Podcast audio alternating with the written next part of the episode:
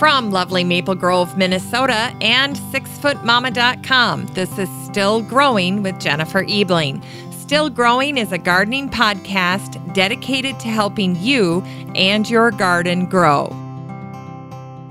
Hi there, everyone, and welcome to Still Growing, and thank you for listening. I'm your host, Jennifer Ebling.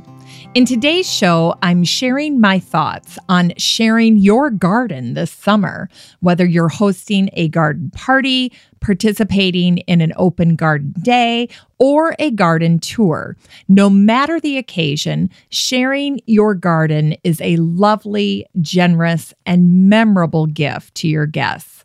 But the bigger question for you as the gardener and host is how can you make the sharing of your garden life giving to you. Certainly, no one can enjoy an event when they are overtired, physically exhausted, high anxiety, or financially overspent. Today, I'm going to share with you some of my tips for enjoying the gift of sharing your garden with others. I'll talk about how you can make sure not to force needless perfection on yourself or your garden.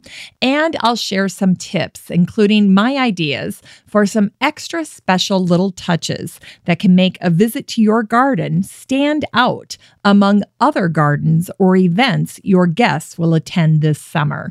That's the topic of today's show.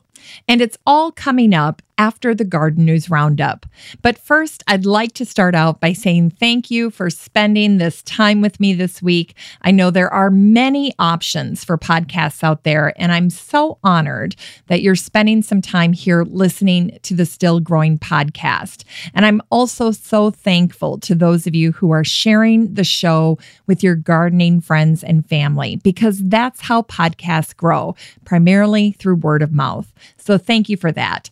And if you're looking for a deeper connection on the subject of gardening, I'd love to connect with you by inviting you to join the Still Growing Community. It's a private Facebook group that I host for gardeners of all skill levels and locations. In fact, there are gardeners from all around the world in the group. And what I especially love is that it's not an overwhelmingly large group, it's pretty small.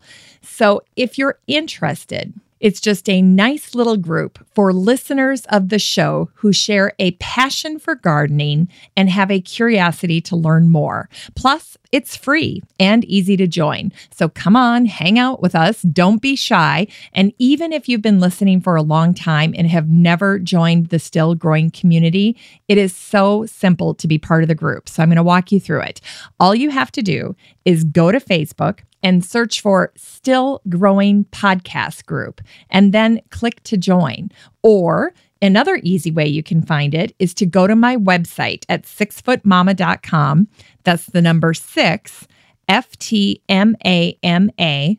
And it's right in the main menu. It'll say Facebook group. You can click that and it will take you right to the group and then just request to join. So if you're listening to this episode and you like what you hear, you should definitely join the group.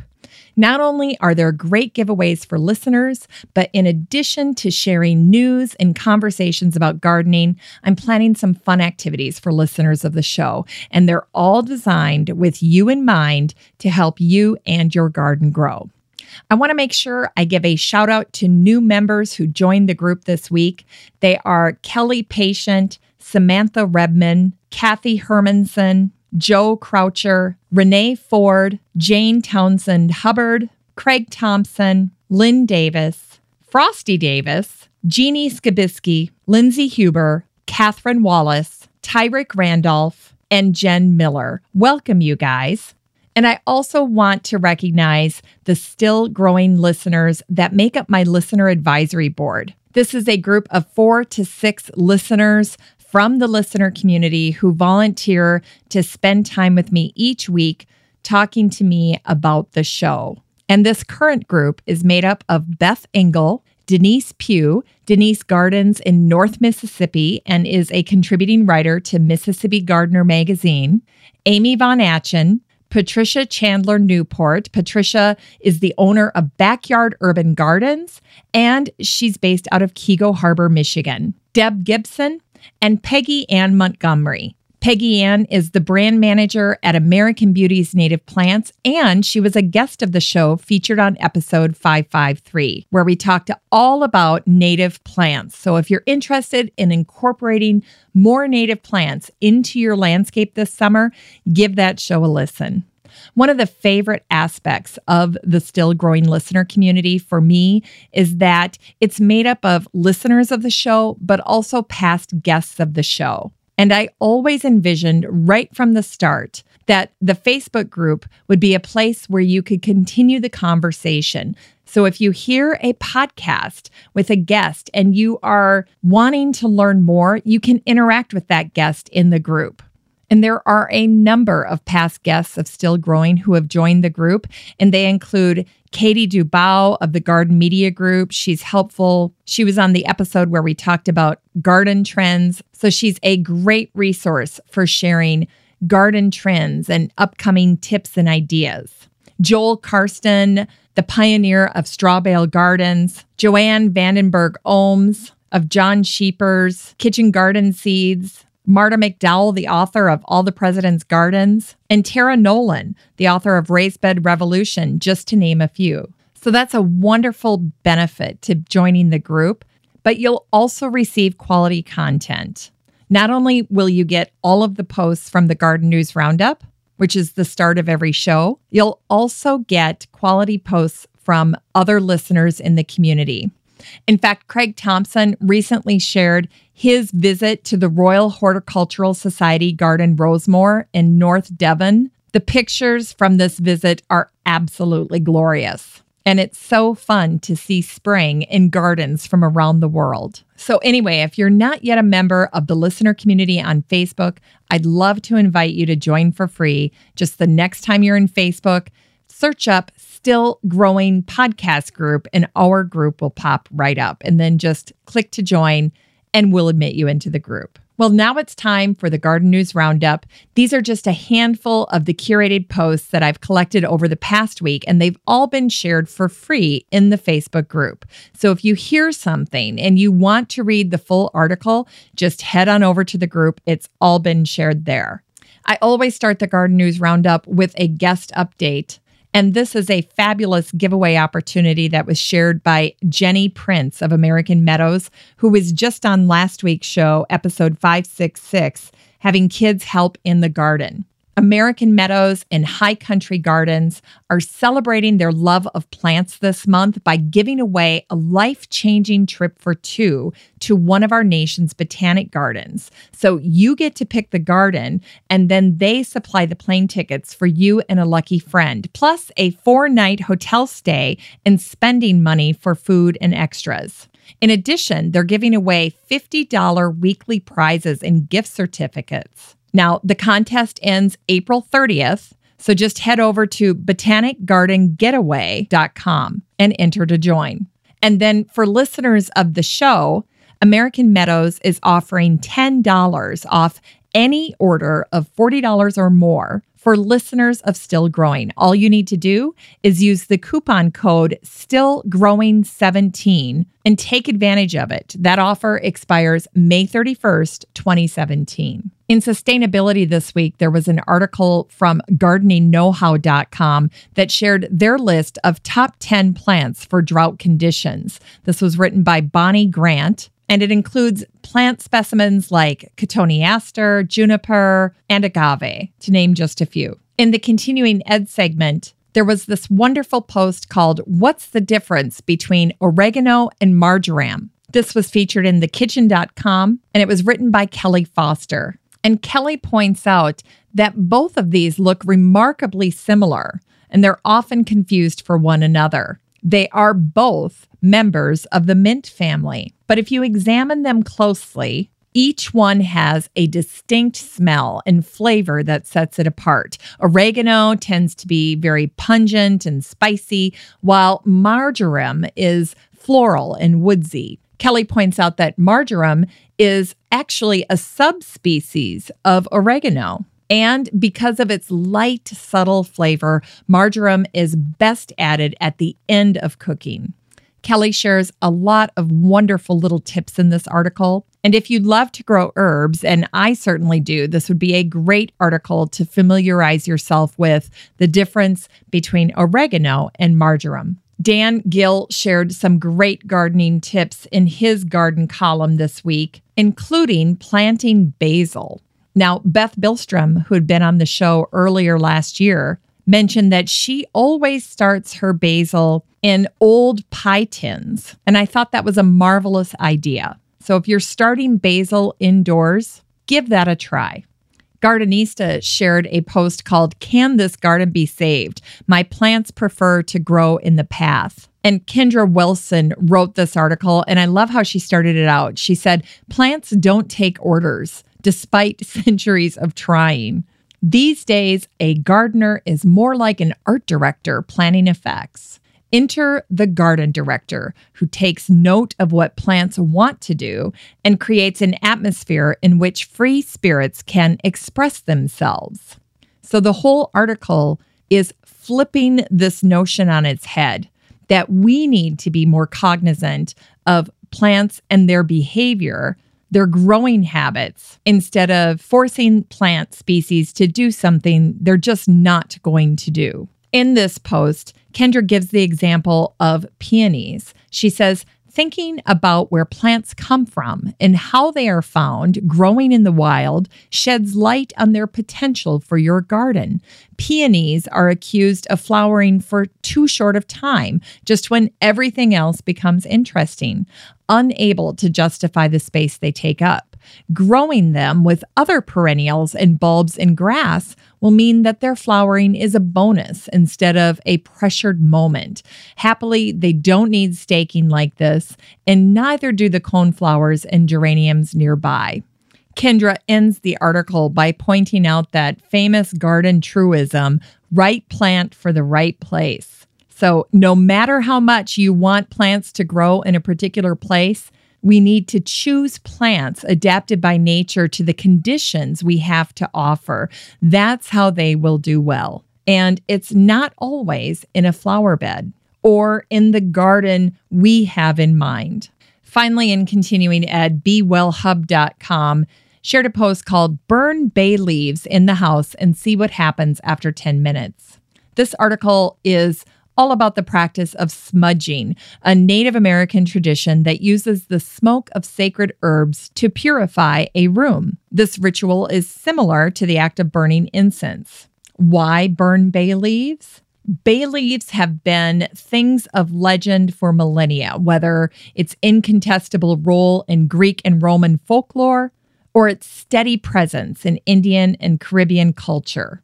And the article talks about how if you're feeling stressed or in a bad mood, simply burn a bay leaf or two in an aluminum baking tray in your room or office and leave for 10 minutes. Make sure you close the windows. Keep the tray away from anything flammable and make sure you're not burning it under a smoke detector. And it says, when you come back inside, the smoke of the herb will make your mind and muscles feel more relaxed, and you'll find it easier to focus on the task at hand.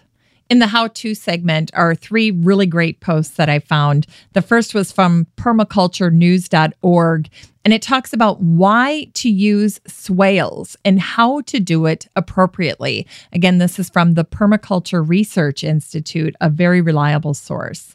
Great article on swales here. There was also a fun how to on learn how to make a mosaic rock. This was a post shared out of Australia from the Mosaic store. And it offers as inspiration this beautiful mosaic that was made by Mary Foley, where she put a mosaic heart on a rock. And it proved to be so popular that the technique is the topic of this post how to mosaic. You can create fantastic garden art using this technique, which can include dragonflies, butterflies, frogs, geckos, and snails, just to name a few. And it's pretty straightforward. So I thought this was a great how to. And then the final how to is a throwback and it takes advantage of the plant trend how to make a macrame plant hanger. And I have vivid memories of sitting on the floor as a young girl, probably six to eight years old, macrame. And I have a strong desire to try this again this summer. So I think I'm going to work on something, some project after my shoulder surgery is done. Maybe it can be part of my therapy. In the plant spotlight this week is one of my favorite spring plants, Bleeding Heart. This is a great post that was shared in The Guardian. It was written by Jane Perrone, and it's just a nice summary of Bleeding Heart. In the news this past week were a number of very fun articles. The first was kind of the unsung heroes in the staging of floral arrangements, and that includes people who decorate worship spaces. So, this was a piece that was shared about the St. John's Cathedral volunteers who prepare that church for Easter, and they did a wonderful job. That was a fun post to share on Easter Sunday. And then there was this staggeringly beautiful post that was shared by Heather Lomax she had gone horse camping in the Carrizo Plains National Monument and she brought her drone with her and she had it fly over the super bloom in California and it just continues to amaze and marvel us. So you've got to check that video out. That was just something else. And I would say for a first drone video, it was a huge success. Makes me want to get a drone. Also, in the news this week, the Washington Post shared something about Stonewall Jackson that most people don't know about. He loved to garden. This was a piece that was written by Linda Wheeler. And apparently, after he married Mary Anna Morrison in 1857, the man who would become General Thomas Stonewall Jackson took up gardening. In fact, he was a little sentimental. He loved to grow flowers for his wife. And according to a wonderful account by Jackson scholar James Bud Robertson, Stonewall Jackson was a teacher of physics and artillery, but he also cultivated plants in a very orderly and scientific manner. In fact, his meticulous care paid off because he always had a bountiful supply of food for the family meals. This post shared many wonderful little tidbits about Jackson as a gardener. In fact, there's an excerpt that I thought I would share with you that was very sweet. A kitchen garden wasn't enough for Jackson. That same year, he bought an 18 acre farm about a mile from his house and he grew wheat, corn, and vegetables. When his wife, whom he called Anna, became ill the following spring, he took her to New York for treatment and he wrote her long letters while she recuperated. His favorite subject, besides his concern for her health, was the state of the gardens. He wrote, I was mistaken about your large garden fruit being peaches. It turns out to be apricots, and I enclose one which I found on the ground today. And just think, my little dove has a tree full of them. Jackson preferred to use your when referring to anything the two shared in life. And he was fond of calling Anna by sweet romantic names like his little dove. In another letter, he wrote, Our potatoes are coming up, and I shall send you a sample of a leaf. Your garden has been thirsting for water until last evening. Anyway, it's just a sweet little article about this side of the Civil War general. There was also a great post that was shared in The Guardian that was titled, Got a Small Garden? Then Plan Your Planting Vertically. The great thing about this post is it offers a lot of plant suggestions. And I also found the listener comments on this post to be super helpful. So don't forget to read listener comments when you're looking at some of these articles. The final piece in the news segment is about this very quiet street in East Vancouver. It's this stretch of Graveley Street. And every spring, people flock to this street to see the cherry blossoms bloom because there's cherry blossoms up and down the street and they form this gorgeous canopy as you can only imagine during springtime when the cherry blossoms are in bloom. And the thing that I really wanted to share with listeners of Still Growing in the Facebook group is a link to an Instagram account that was created by one of the people who lives on the street. The account is called Cherry Blossom Madness, and you can see images of this gorgeous street in bloom, Graveley Street, in the spring. It's spectacular. It would be a great place to live. What a treat. In the Dream Guest segment this week is this wonderful story that was written by Edward Keenan out of the Toronto Star. And it's all about this gentleman named Larry Zakarko. He's a gentleman that lives in a row house and he does not have much land in his backyard. It's approximately eight feet by 15 feet. And even the writer of the article said it doesn't look like much, but oh, the things that have been grown out of it. Larry says, I have grown, among other things, sugar, snow, and Lincoln peas, numerous varieties of beans, jalapeno, bell, devil's tongue peppers, carrots, broccoli, cauliflowers, Swiss chard, raspberry, and especially heirloom tomatoes. He's been growing these plants for decades using seed varieties that have been traded and preserved for as long as 100 years. Larry grows these plants and then saves the best and takes their seeds and dries them for the next year. Larry's an English and drama teacher at St. Basil's, where he teaches kids. And in the first part of February, he works with his students at the school and teaches them about growing these plants. It's a project that he's been working on with students for 25 years. The school tries to get as many kids involved as possible. Special education students water the plants, English classes document their growth. And then the students transfer the plants, up to a thousand of them, into cups. He has the students look through the neighborhood and find someone they think who deserves these plants. And they write and explain the reasoning. And then they write a letter to the person they've chosen, explaining why they're getting the plant on the May long weekend. And they give that person the plant and the letter. And this article was just absolutely heartwarming. Larry says there have been all kinds of reasons that students have given plants to people over the years. Sometimes a kid will say, I'm giving a plant to this person because I stole pears from their tree and I want to pay it back. Or they'll give a plant to their bus driver and say, You're always such a cheerful bus driver. One report came back from a girl from a Vietnamese family who gave her plant to a friendly single woman who lived next door. She was giving the woman the plant because she had the most beautiful garden in the neighborhood. And when she delivered the plant, the woman seemed taken aback and retreated into the house. The student was sure she'd somehow offended her. When the woman reemerged, she said she'd moved three years earlier from Hong Kong, leaving her daughter behind temporarily. And she'd been growing the garden since moving to the house and she anticipated that her daughter would join her in Toronto, but her daughter had died, and no one had ever said anything to her about her garden before. And Larry said there was a bit of an emotional moment, and from then on, the woman and the girl's family became more than neighbors. They visited each other's houses like newly discovered relatives.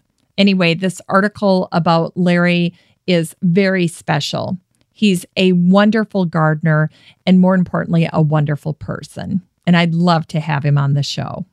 In Science This Week is an article from sciencealert.com that shares the story of a tree that kills birds. It's a genus of tree that's found in the tropical waters of the Indian and Pacific Oceans. And it has a very harmful method of distributing its seeds. It's known as the Pisonia tree. And the tree species produce long seeds that are coated with a thick mucus and small hooks. And the seeds stick to almost anything that brushes against them, including insects and many of the birds that land or nest in the tree. But what sets the Pisonia apart from other trees that use glue or prickles to hitch a ride is that these seeds pile up very quickly, especially if a bird falls or lands among the pods on the ground. In fact, those pods will accumulate and weigh down smaller birds, making it impossible for them to fly. Consequently, if the birds aren't picked off by a scavenger or a predator, most birds just die and decompose at the foot of a tree. It's very sad. Science Alert also shared this beautiful post about California's poppy super bloom. In fact, it's so epic, it can be seen from space. And the pictures compare the difference between last year's very dry season and this year's beautiful, abundant bloom of yellow poppies. The satellite images were taken by Planet Labs, a startup founded by three NASA engineers. And it's really cool to see the side by side comparison of these images. You really get a sense for the dramatic change that can happen in this area in just the span of a single year. In the shopping segment this week, I'd like to recommend Kendra Wilson's book, The Problem with My Garden Simple Solutions for Outdoor Spaces. Kendra wrote that article that I shared in the continuing ed segment called Can This Garden Be Saved? My Plants Prefer to Grow in the Path that was featured in Gardenista. Also, in shopping this week are temporary tattoos that smell like herbs. So, these are scented temporary tattoos that are made by French artist Vincent Genereux, and each temporary tattoo is scented to match the design.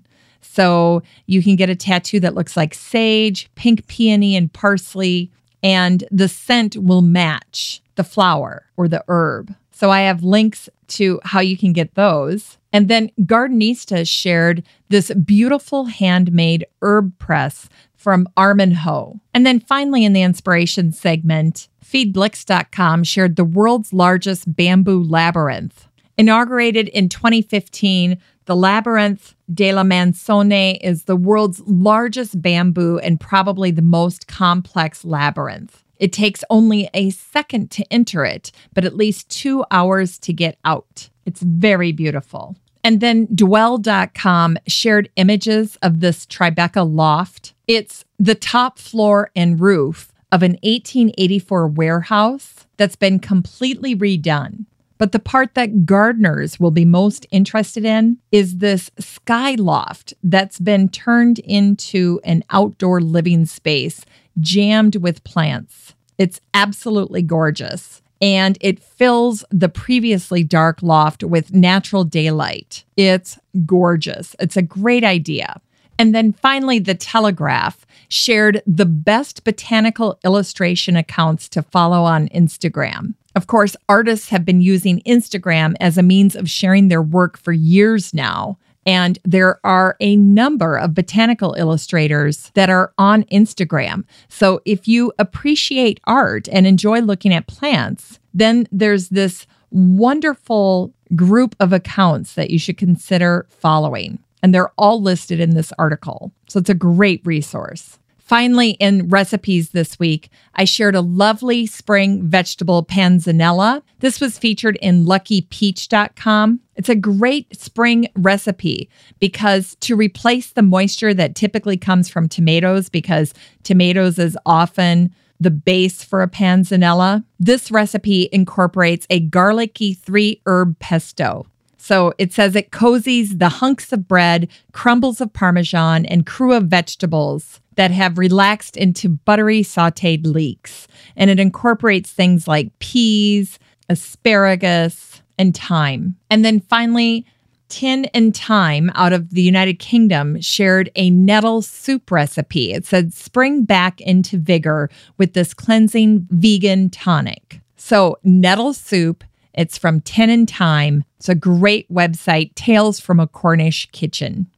All right, so that's it for the Garden News Roundup this week. Again, you can find all of the posts that are mentioned in the Garden News Roundup over at the Facebook group, the listener community for the Still Growing podcast. It's a free resource for you. You don't need to take any notes. You can find links to all of the articles in the group. Just the next time you're in Facebook, type in Still Growing Podcast Group and the group will pop right up. Make sure you're looking for a group and not a business page because there's also a page for the Still Growing Podcast as well. And if you want to make sure that you're getting the exact right group, just head on over to my website at sixfootmama.com. That's the number six ftmama.com. And right up in the menu is a link to the Facebook group, and you can click on that and join as well. So you've got two options use the search bar in Facebook or head on over to my webpage, sixfootmama.com, and then just click on the group and request to join. I'd love to meet you in the Still Growing podcast group. All right, today's show is all about sharing your garden this summer. So, whether you're hosting a garden party, participating in a garden open day or a garden tour, or you're hosting some type of special event, no matter the occasion, sharing your garden is a lovely, generous, and memorable gift to your guests. But the bigger question for you as the gardener and the gardener host is how can you make the sharing of your garden life giving to you? Because you cannot enjoy any of these wonderful events if you are overtired, if you're physically exhausted, if you're highly anxious about that event, or if you've just financially blown your budget to make it all happen. So, today I'm going to share with you some of my tips for enjoying the gift of sharing your garden with others. And I've learned some of these the hard way. In all honesty, the first time I hosted a garden tour, I found myself completely wiped out. In fact, I was almost numb during the entire experience. And I vowed I would never do that again, meaning not that I would never share my garden again, but that I would never find myself in that position again. Because my garden is one of the most life giving places for me on planet Earth. And I didn't want anything to take away from that. So I'm happy to talk with you about how you can make sure not to force needless perfection on yourself or your garden. And I'm going to share some tips that I found for including extra special little touches that can make a visit to your garden stand out among other gardens or events that your guests will attend this summer. Now, most people begin the process of sharing their garden by putting together a to do list. And I think that's the very first step to driving yourself absolutely crazy. At least that's been my experience. Because think about it in the garden, are you ever done with your to do list? No, you're never done. And even if you have the fantastic luck of finding all of your to dos completely done, Mother Nature can hijack that satisfaction in a hot second. So I say, set the to do list aside and fast forward in your mind's eye to the actual event. Where are the high points? What are the special touches that you want to focus on? Because your to dos, the tending of your garden, that's going to happen anyway. But it's the special little touches that you can begin focusing on now, well before those perennials are even out of the ground. And by staying focused on the day, how you want to feel, what you want to wear, who you'd like to attend, all the things that make the event distinctly yours. That is where I want you to focus your attention, your energy, and your time. In many cases, the areas of your garden that are just not life giving to you, those challenges are often chronic for a reason. It might be an area you don't have much control over because it connects to a neighboring property. There might be physical or geographical reasons why that area will always be a problem. So I say, don't focus your effort on those Herculean gravity issues. Focus instead on your aces, on your wild cards that you currently have in your hand, the things that already make your garden stand out.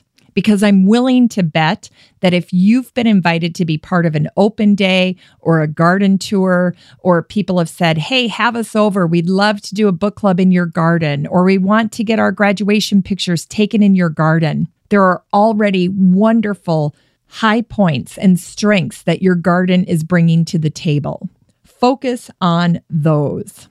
Oftentimes, gardeners will use an event to force them to get a project done. So, in other words, a garden tour might be an excellent way to speed up the progress on garden projects that you just never seem to get around to. In contrast, I would tell you to plan the event to celebrate the completion of the project. Now, there's a subtle difference there, but I'll give you an example. Last year, when I was in a garden tour, I had timed it so that the completion of my water feature installation was done well in advance of the date that I was supposed to be in the garden tour. And this allowed me to kind of get to know it, to spend some days and weeks just putting my feet in the water, figuring out the plants that I wanted to plant along the edge of the stream, and just spend some time getting to know that major addition to my garden. And because I knew I was going to be in a garden tour, I made sure that that installation would be totally finished almost 60 days before the actual tour took place. So instead of going into the tour completely exhausted, having to experience that part of the garden along with my visitors, I'd gotten to know it. I'd addressed any follow up issues or concerns that I had with the contractor. I had time to plan and change my plans around the plants that I was going to place around this water feature. And by the time visitors came to my garden, I had integrated this water feature into my Eastern garden. So while it was new to them, it was no longer new to me. And even though it was still exciting, I'd given myself a chance to figure it out a little bit. And that was a blessing. In fact, I would tell you that if you're planning a major renovation in your garden, don't have the finish date align with the date of your event because weather delays or unforeseen problems always seem to crop up. And that can add needless tension to what should be a happy, wonderful event of sharing your garden. So give yourself that window of time to take on big projects and even consider delaying some of them until after your event. Because really, when it's all said and done, again, thinking back to that vision of how you want that event, that day of sharing to be, it's really more about the day the act of sharing your space than it is about the space itself. And it's a common downfall of gardeners. We invite people into our garden and we're apologizing all over ourselves. Oh, this isn't good enough. This isn't quite done. I'll tend to this area. I haven't gotten to it. And we don't need to apologize for these things. You know, there's that saying gardeners dream bigger dreams than emperors. And somehow, if our garden isn't perfect, well, then it's not ready to share with others. And that is just such a fallacy. And it's such a shame. So if you're thinking those things or if you've felt those things, challenge yourself to set that aside. Yes, keep dreaming the dreams, but don't let that standard of perfection stop you from sharing your garden and challenge yourself to stop apologizing.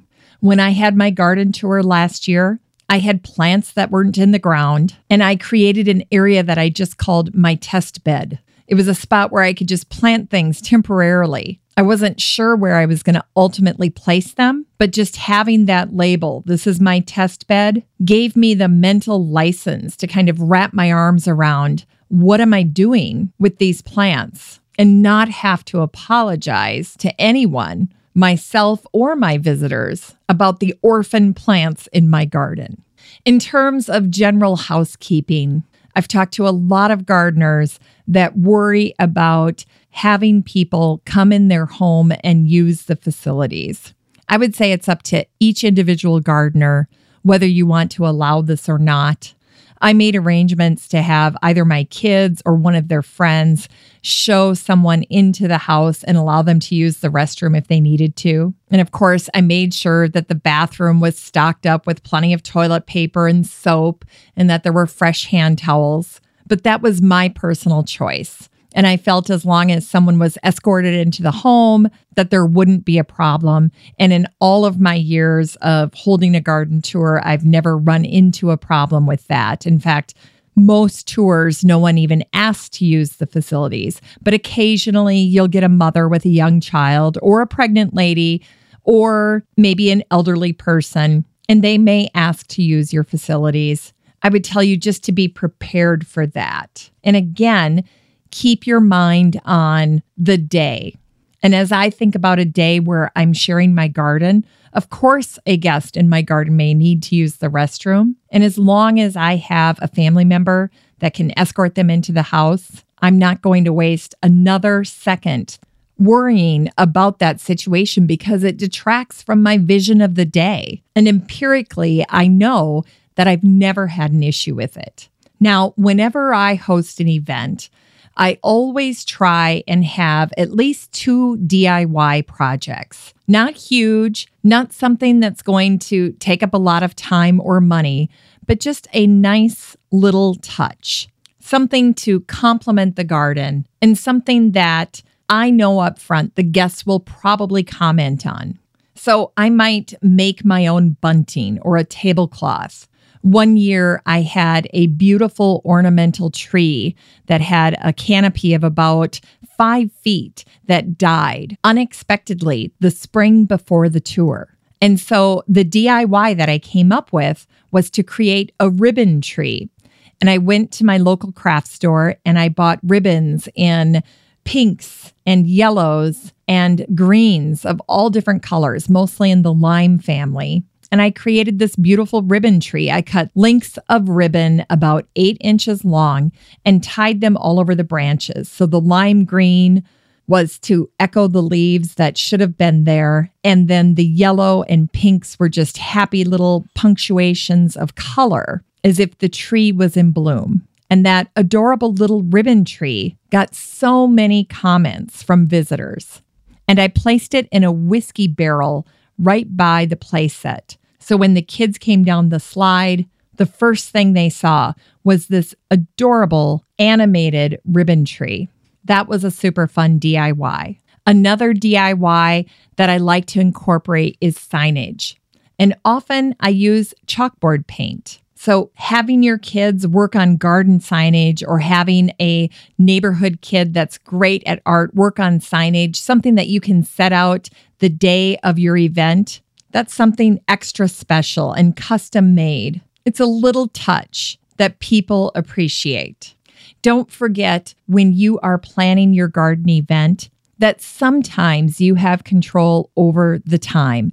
If you're part of an organized event, you're on a garden tour, you may not get to plan the time of your event. But if you have control over that, think about the evening. Most garden parties go way into the evening. So it's a good idea to plan for that. And when you're envisioning your event, think about that. I have a friend that was in a garden tour a few summers ago, and she'd worked so hard to have her garden look beautiful at night. She had professional landscape lighting installed, and she had this beautiful water feature that lit up in the evening. Now, the garden tour we were part of didn't go into the evening. So, what she did to mitigate that is that when people came through her garden in the daytime, she had a little invitation that they could take with them and return to her garden the following evening so that they could see the garden in the nighttime. So that was super life giving to her. That was a way for her to achieve her vision for what she wanted to accomplish by sharing her garden. And had she not done that, had she not taken control and invited people to come back, she would have felt a little empty because to her, seeing her garden at night is an important part of that experience for her. So think about those things as you're thinking about what works best for you. Now, when I think of hosting a garden event, I always think of music because I think any gathering becomes so much richer by incorporating music. Now, my favorite type of music to incorporate into the garden during an open day is Italian music. It's happy. Most people are familiar with it. I can throw a few fun Dean Martin songs in there, and it just sets a very positive tone. Now, if you want to incorporate something that has been perfectly planned for a garden party or an event in your garden, you don't need to do any work at all. You can go to Spotify and download the perfect playlist that was created for Tory Burch's very own garden party. Now, you got to figure that Tory Burch would have had the resources to curate the perfect garden party soundtrack. So I previewed this this week and I think it's fantastic. Again, it's a happy, fun playlist and it incorporates all of these wonderful songs that reference flowers or the garden. So it's songs like Flowers in Your Hair from the Lumineers, Come Rain or Come Shine by Dr. John, Garden Party by Ricky Nelson, Sweeping the Clouds Away by Maurice Chevalier. Anyway, that's a great ready made garden playlist that requires zero effort from you. It's already been vetted. And if it's good enough for Tory Burch, well, then it's good enough for me and you too. So go ahead and check that out. I'll have that in the Facebook group if you want to take a look at it. I really liked it. But again, that's a great example of something that's just no effort. And you already know starting your event, you've got the music already done. Now, something I love to incorporate during my open days is burlap. I use it in so many ways, and I always keep a roll of it handy for anything last minute that might come up. So, for instance, last year when I was hosting my garden tour, I had invited some women to come over and help educate the guests that came through my garden. So, I had Heidi Highland there from our local greenhouse to talk to people about plants that were in my garden. And I had my friend Pamela from Love That Olive come over and share all different kinds of olive oil and how that could be used with the garden harvest. And when both of those ladies were setting up their tables, I could offer them a roll of burlap to use as a table dressing to just dress things up a little bit. I like to do fun things with the burlap, like cut little strips of it to use to line in between my terracotta pots when they're getting stacked. It makes sure that they don't stick together. And plus, I think the little squares of burlap that peek out of the edges of my terracotta pots just add a nice layering effect when they're being used as a container. I love the look of that. And it's a nice little touch that guests in my garden often comment on. And here's another little trick I like to tell people about, and that is the wonderful time saving advantages of having clear drink dispensers, cake stands, and teacups on hand. They become a very fun way to stage the garden. So, for instance, if you have some smaller plants that you haven't gotten in the ground, it's fun to just group them together and put them on a cake stand. And if they'll fit under the lid for that day, why not make them a showcase and have them under glass? You can do the same thing with a drink dispenser. You can put a larger plant inside a large glass drink dispenser or cookie jar, and it just elevates the status of that plant, which goes from something that's been forgotten or maybe neglected since you haven't had a chance to get it into the ground, and now it's suddenly a centerpiece. And then when it comes to the little teacups, sometimes it's very sweet to fill a little teacup with soil and then pop a little plant inside. It can be a nice little giveaway for people who visit your garden.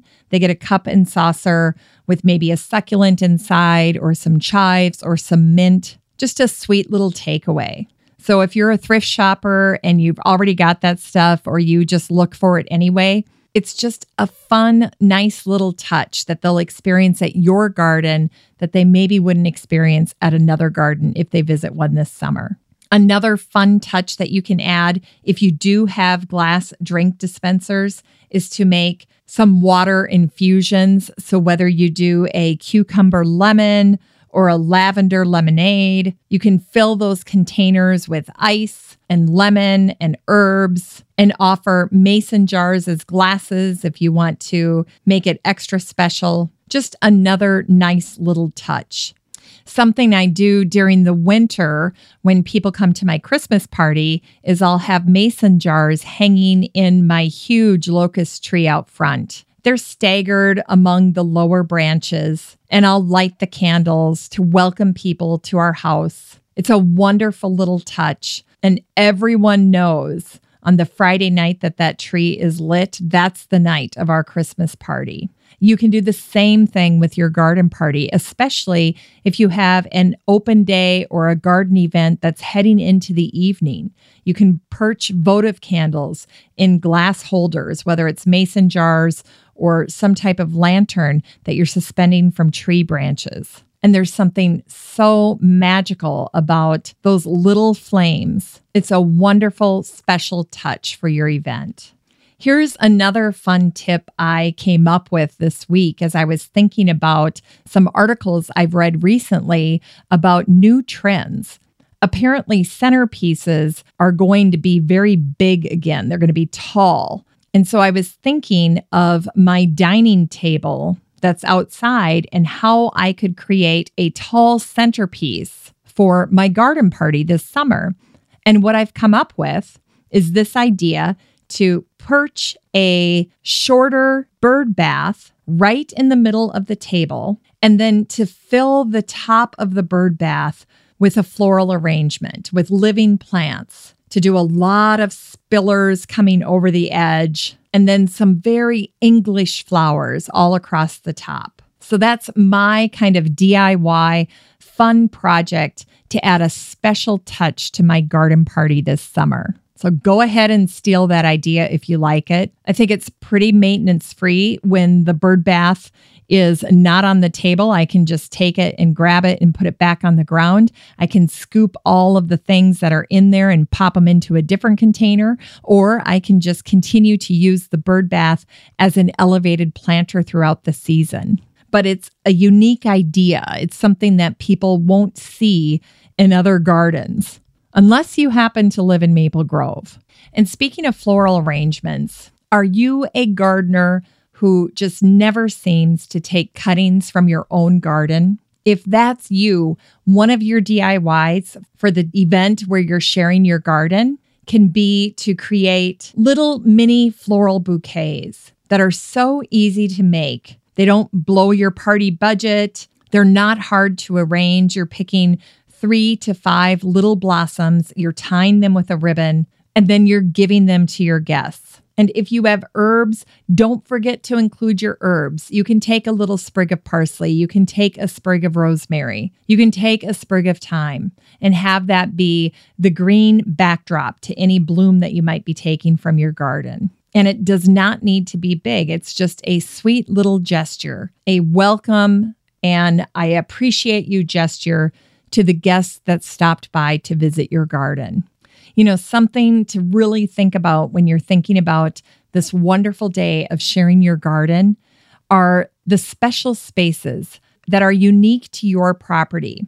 So, whether it's a porch or a deck or a gazebo or an outside patio, whatever it is, think about incorporating seating there that's comfortable. If you have a stone bench, maybe go out and get a cushion for it so that it's a little more comfortable, a little more inviting for your guests. If you're lucky enough to have a porch, stage the porch like it's an outdoor room, add a rug, add some lanterns, add some containers with fresh cut flowers in them. Mason jars work great for this. They're inexpensive. You can find them at thrift stores anywhere. You know, another fun little touch is if you have a fountain. I have so many fountains on my property. It's one of the things my garden is known for. I just have a lot of fountains. I love to rescue them from Craigslist. And one of the things I do on a few of my fountains that have very large basins is I'll put some rose petals or rose cuttings and just let them float in the water of the fountain. It's a nice little touch. And I'm going to give you a secret. One time I was at Goodwill and I stumbled on a little container that had fake rose petals in it. And guess what? They work just as good as the real thing. Actually, I think they work better because they don't turn brown. You can leave them in there for a long time. So that's what I did one garden tour. I just saw it at Goodwill and I went ahead and bought it and I hung on to it. And then the day of my garden tour, I just took a handful of them and threw them in the fountain, and nobody knew the difference. And don't forget about incorporating artificials into some of the things that you have going on at your garden party. I love to tell the story of this wonderful container that I had for succulents. It looked like a stack of books. And of course, it had these sweet little titles that were perfect for the garden. And then the very top of it was a container, just this open container, this trough container that sat on top of the books. And I'd put some succulents in there, and I had one gaping spot that had died. And so in that spot, I had this huge fake ruby red succulent. And I just took it and popped it right in there about an hour before everybody showed up. And people went crazy. They thought it was the best thing they'd ever seen. They didn't know what it was. And they couldn't believe that it was fake. And of course, I didn't tell most of my guests, but I did tell a few of my close friends about my little trick. It made that container pop. It looked so realistic and it didn't detract at all from the garden. You know, something else that I'd love for you to consider is taking care of yourself in terms of what you're going to eat and what you're going to drink during the time you're sharing your garden. So, that first garden tour I participated in was six hours long. And during that entire time, I was talking nonstop to people who were coming through my garden. And at one point, I had to sit down. I was so weak. I hadn't eaten, I hadn't drank anything. And it's exhausting talking to people nonstop. So the lesson I learned from that was to line up breaks so whether it's I have a good friend that grabs me by the arm and says, Jen, we need you over here. And then she gives me a glass of lemonade and I get a little break from the people.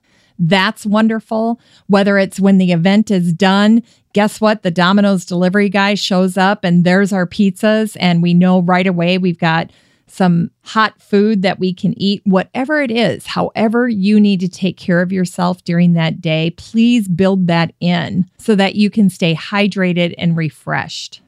One of my favorite garden parties, I had made my parents' summertime drink, this old fashioned summertime drink that uses green tea and vodka and lemonade concentrate. And in our family, we just call it good old summertime drink. But it was just such a personal pleasure to me to have that little refreshment that is sentimental to our family and was totally perfect. And it became the signature drink of that particular party. And it's so pretty because it's a slushy drink. So you scoop it out of the ice cream bucket because it's been frozen, and then you pour 7 Up or ginger ale over the top, and it's just refreshing. People loved that. I had a friend that tried a rhubarb spritzer, and that was a wonderful signature drink for her event. So consider serving something that's meaningful to you, that's something that you know you already love. I don't think it's the time to try something new. I think it's the time to just share what makes you happy. So the garden is part of that. And then the foods you enjoy are part of that. And by going to an old favorite, you automatically take down the stress level for this event. Something you can do to add a nice touch to your table is to harvest some moss. If you have moss growing on your property, harvest the moss, place it on your table, incorporate it into your garland or your place setting or some of your containers. And then after your event, you can restore it to its original place. But it's a nice, authentic touch to a garden party, the incorporation of moss. And Katie Dubow had just posted in our Facebook group that moss is going to be one of the hottest trends for 2018. So you can get a little bit ahead of it by incorporating it into your garden party this year. Now, if you're having a small gathering and you want to serve an appetizer, An easy option is Brie Puff Pastry Bites. They're inexpensive to make, and you can add some herbs on top, whether it's thyme or rosemary for decoration. And then you can just add raspberry jelly or some other kind of preserve. Another tip that I like to incorporate, and this is something that once it was created, we've just used it time and time and time again. And that is, you know, those easels that little kids will use to draw on, whether it's a, a dry erase board or a chalkboard, whatever it is, if it's a chalkboard or a dry erase board, have somebody that is somewhat artistic write a welcome sign on that board that you can display at the opening of your property or on your driveway or by your front door. And it can simply say, Welcome to my garden. And then you can decorate the top of it with some greens from your garden. Just put some flowers or some ferns. You could even do an artificial garland over the top of it. It's a nice little touch. And I drag that little easel out every time I have a party or some type of open day in my garden. Something else to consider would be a very attractive waste bin. You can use a large wicker basket that's lined or something that you get from a big box store, but it's always handy on the day of your event to have an attractive waste bin somewhere on your property so that people know where to go in the event that they have something they need to throw away. Again, these are the little details that are less about the garden and more about the experience that your visitors and guests will have the day they visit your garden. Now, I'm happy to share with you a wonderful little feature I added one year when I knew it was going to be very hot for a garden tour that I was hosting. And that is incorporating a mister into my landscape. So I have two arbors that visitors to my garden have to walk under as they walk in a circle around the garden. So they enter the property on the left side and then they come up along the water feature on the right side. And that particular year, knowing that it was going to be super hot, I purchased two misters that I secured over the arch of these arbors. And then I set them so that they were very lightly spritzing visitors as they were walking under the arbor. It was very, very light. Some people don't like that. So I had to keep that in mind. But it was a nice little touch. And some people appreciated it so much that they stood under there for a while before they continued on down the path. But it was a nice little touch that wasn't part of other gardens that they were touring that day. And so it got a lot of attention and people really appreciated it. You know, another fun little thing that you can offer guests if you have a smaller group is a fruit kebab. You know, a, a kebab that has some mozzarella cheese and some strawberries and some honeydew. They're colorful. It's a great color palette. You have the red of the strawberry, the green of the honeydew, and then the mozzarella. You could even add some sprigs of basil if you want. That's a very nice touch. You know, in terms of lighting, I love cafe lights. I have them on my deck, and then I kind of do what the restaurants do, and I'll extend them from one hardscape on the property to another. So, for instance, my cafe lights go from the deck over to the roof of the swing set and create kind of this aerial pyramid that some of the fancy restaurants do as well. And it's such a great look. And I think that's why I often gravitate toward Italian music whenever I'm hosting any type of open event. And then, as luck would have it, that pyramid of cafe lights is covering my back patio, and that's where my kitchen garden is. So it creates a wonderful canopy of lights over one of the most popular parts of my garden. I'll tell you one thing I stumbled on, courtesy of my neighbor, one year when I was hosting a garden day, and that is that they had fired up the grill at the same time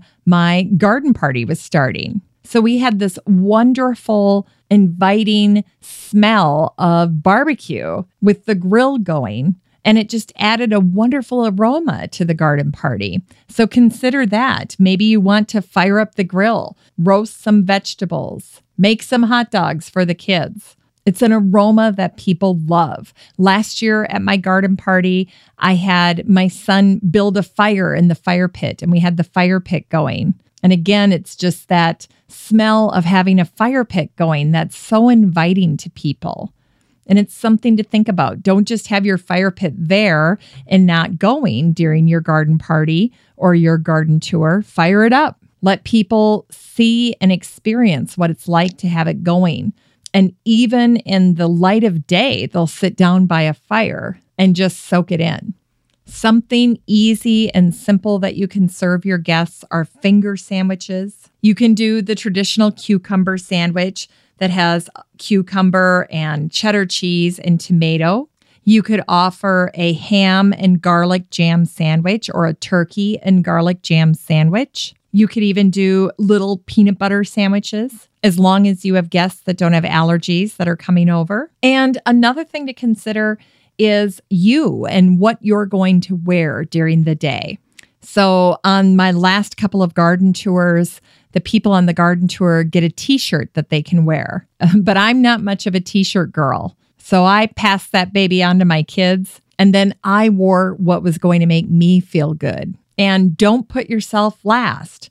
Make sure on the day of your event that you get up, you put yourself first, you get a shower, you get your hair done, whatever it is, you take care of you first and then the garden and the party second. Because if you feel good about how you look and you're comfortable with what you're wearing, that's already one win in the books for you. And of course, if you're planning some type of open garden day, have a contingency plan in place first. So, what I've started doing is I'll say the garden party is on this day. In the event of bad weather, this is our rain day. This is the next day it will be open. And then on that final day, I'll have a tent or canopy set up in the event that there's bad weather on that day. But it gives me a little bit of control over the uncontrollable, the weather. So plan for that contingency. The other thing to do is maximize the effort that you've spent putting this together.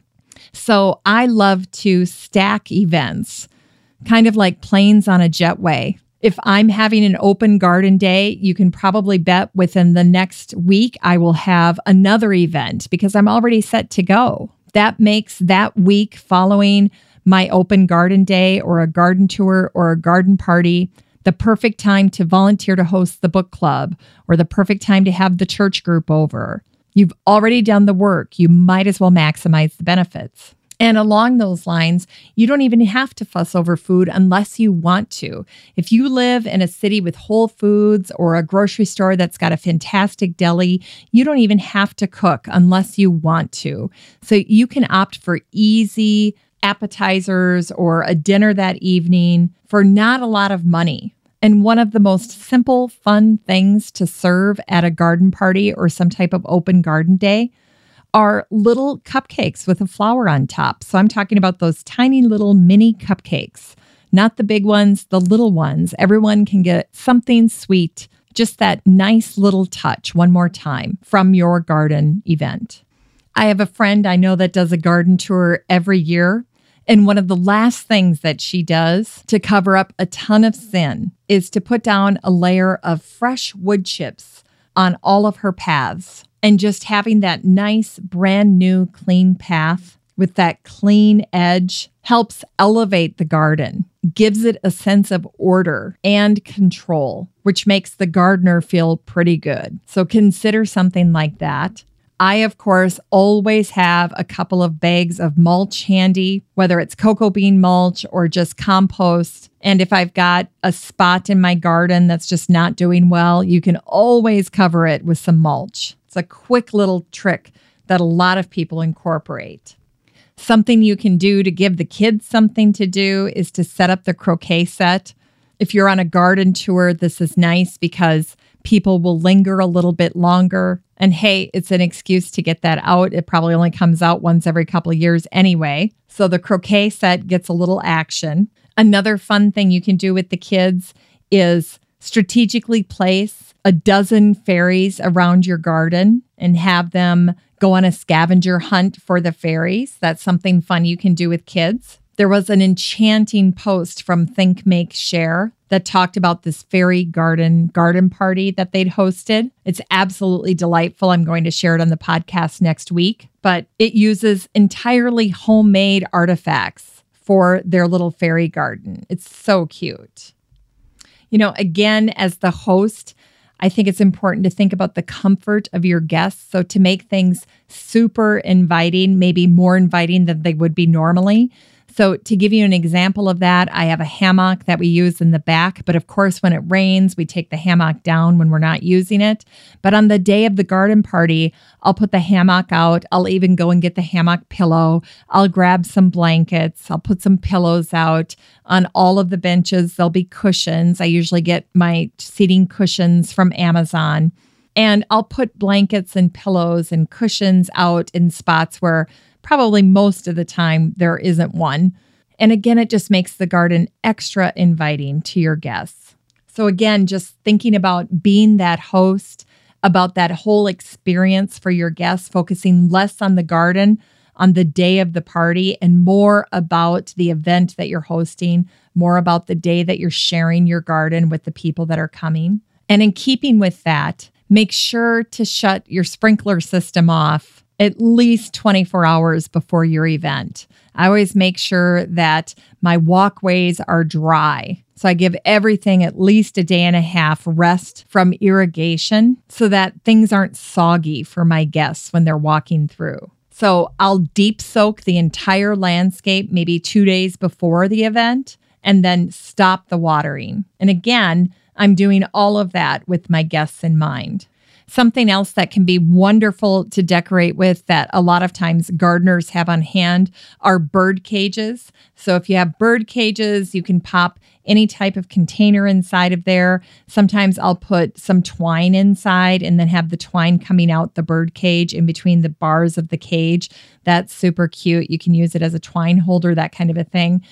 That's a nice little addition to your party, to your event. You know, something else to think about when you're thinking about making it an experience that's really neat for your guests is to distribute the stations pretty evenly around your property. So set up a little bar with your lemonade stand in the back on your deck or in the front on your porch. Don't have all of your wonderful little stops all clumped together. Space them out a little bit. I'll have a guest book next to a welcome sign and then as they make their way through the mister and toward the back, I'll have a wheelbarrow that's planted and that also holds a basket of seeds that guests can take. And then they'll amble on a little bit more and there'll be a buffet that's set out that'll have infused waters and some finger sandwiches. And then they'll continue on their way and there might be a friend of mine there talking about herbs as they're standing in the kitchen garden and so on and so forth. So, the point here is not to cluster all of the good stuff that you're offering in your space together, but to space it out, to give the guests time to discover and experience those things one at a time instead of being bombarded with it all at once. You know, something you can do now before your garden has really gotten going is to sit down and write a description of your garden if you haven't had a chance to do that. You can write a 10 sentence description of your garden, welcoming guests, pointing out highlights, talking about some of the plant specimens, things that are special to you. Now is a great time to do that instead of trying to get that done in the last weeks leading up to your open event or your tour. And it's great to have something like that on hand in case your property is ever featured in a magazine or featured in some type of citywide event. And while you're at it, a few shows back, I had a show where I was talking about an easy way to create a map of your garden. And that is simply to use Google Earth take a screenshot of your property using the image that you get from Google Earth, and then to pull it up in an app that converts it into a drawing. And my favorite app for that is the free one that's called My Sketch. And so I can offer people a map of my property that's 100% accurate, but I didn't even have to draw it. I just took a picture of my property, a screenshot from my iPad using Google Earth, and then importing that picture into my sketch. It's a brilliant solution. All right, we're in the home stretch here. And I'm going to share my final ideas from this post that I wrote back in 2013 after I had hosted a citywide garden tour. And uh, these are just things that I shared at the time when it was fresh in my mind. And I thought I'd share them for the very tail end here to help you out. And of course, you know that last week's episode was all about finding kids to help you in the garden.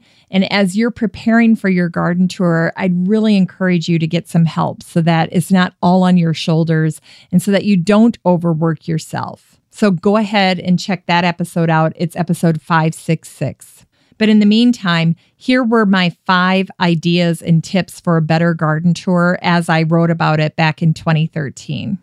The first tip was to know that your guests, that your visitors will usually arrive early. There'll always be a handful that do. So, whatever time you've said that your garden party will start, or your open garden day, or your garden tour will start, just plan that people will arrive an hour early. And of course, you want to be gracious. You would never want to turn someone away or make them wait. If they come up to your property, even if it's not technically open, of course, I'm going to welcome them onto my property. So don't turn people away. You want every experience to be positive. Be gracious, be ready, and know that that's going to happen have some of your friends come over and help you be greeters, just like you would have family members help you out at a wedding reception. To me, this is no different. So oftentimes I'll have my garden friends come on over.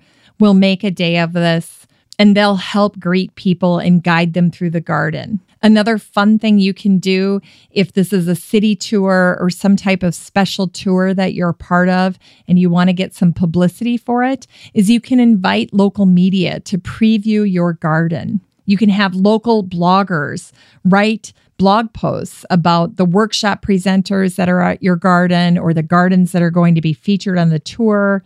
You can advertise on nursery websites and flyers, all of those things to help drive people to your tour. In my blog post, I showed the back of my minivan that day because I had written in chalkboard paint the fact that we were having this garden tour and just used my van as a way to advertise it. So if you're someone who is organizing a city-wide tour or some type of community event, an open day, that kind of a thing, consider reaching out to your local nurseries, landscapers, and the community because we could have never offered our community the quality experience that we had with our citywide garden tour without the support of our local nurseries and landscapers. So we had a local nursery provide the annuals and other plant material for our parade float. We were in the local parade because the tour is combined with our Maple Grove days.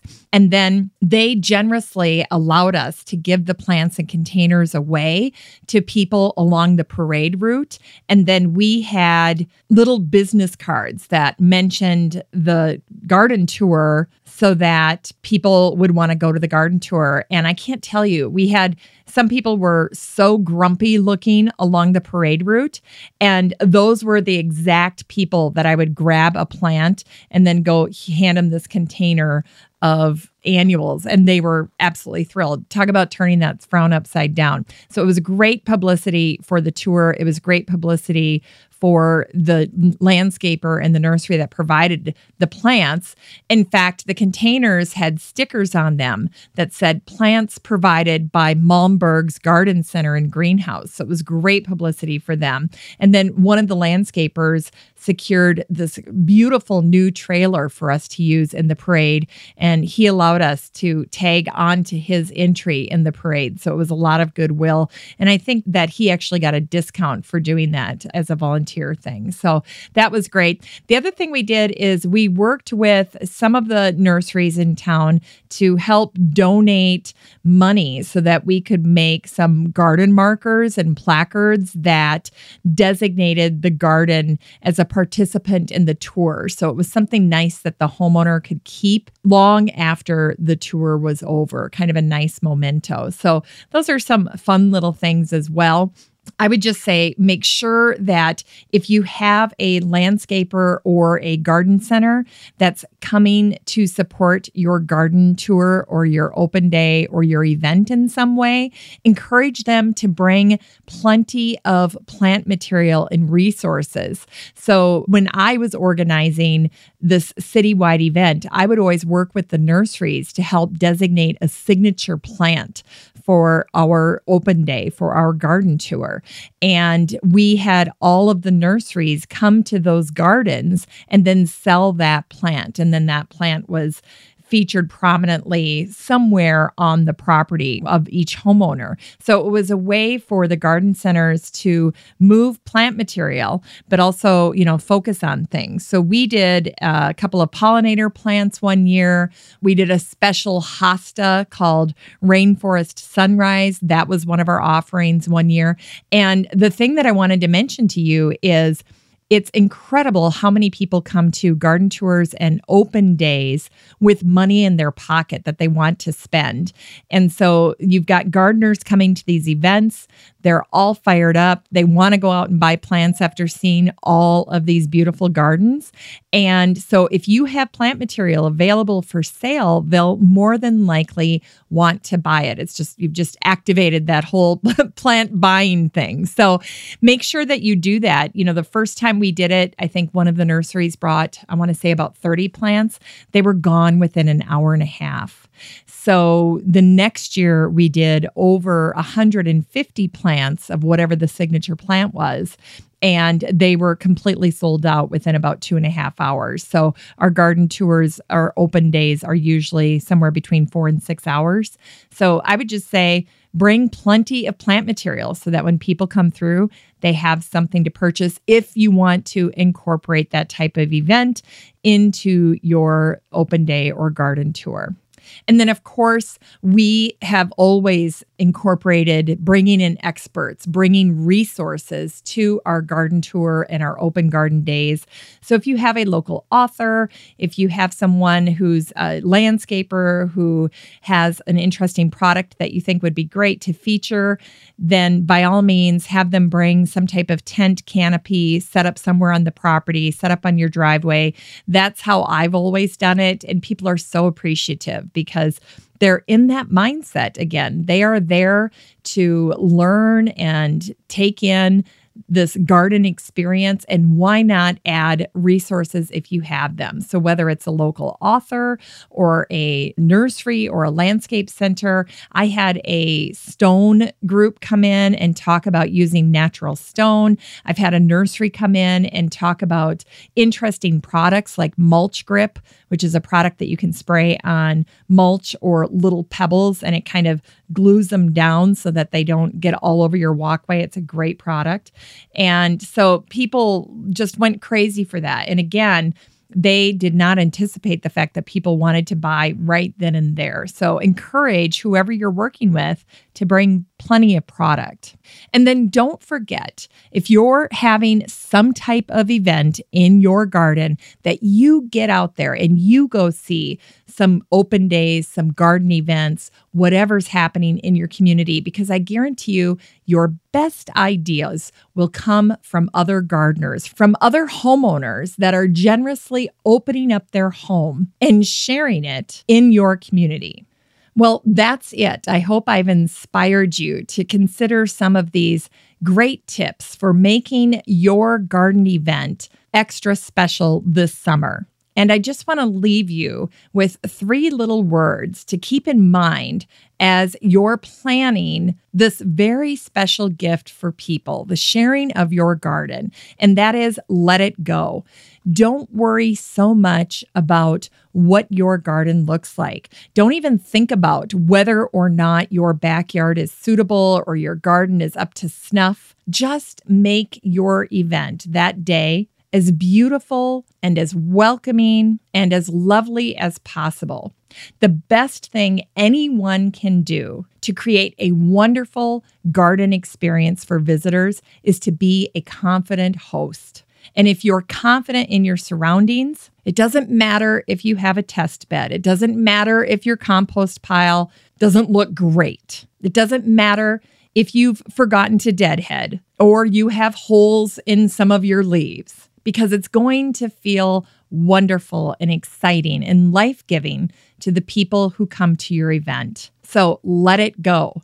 Focus more on the day and then all the days leading up to that event. Yes, work in your garden, but don't work yourself ragged. Pick a couple fun DIYs, focus on the extra special touches you want to have in place the day people come to your garden, and let the rest go.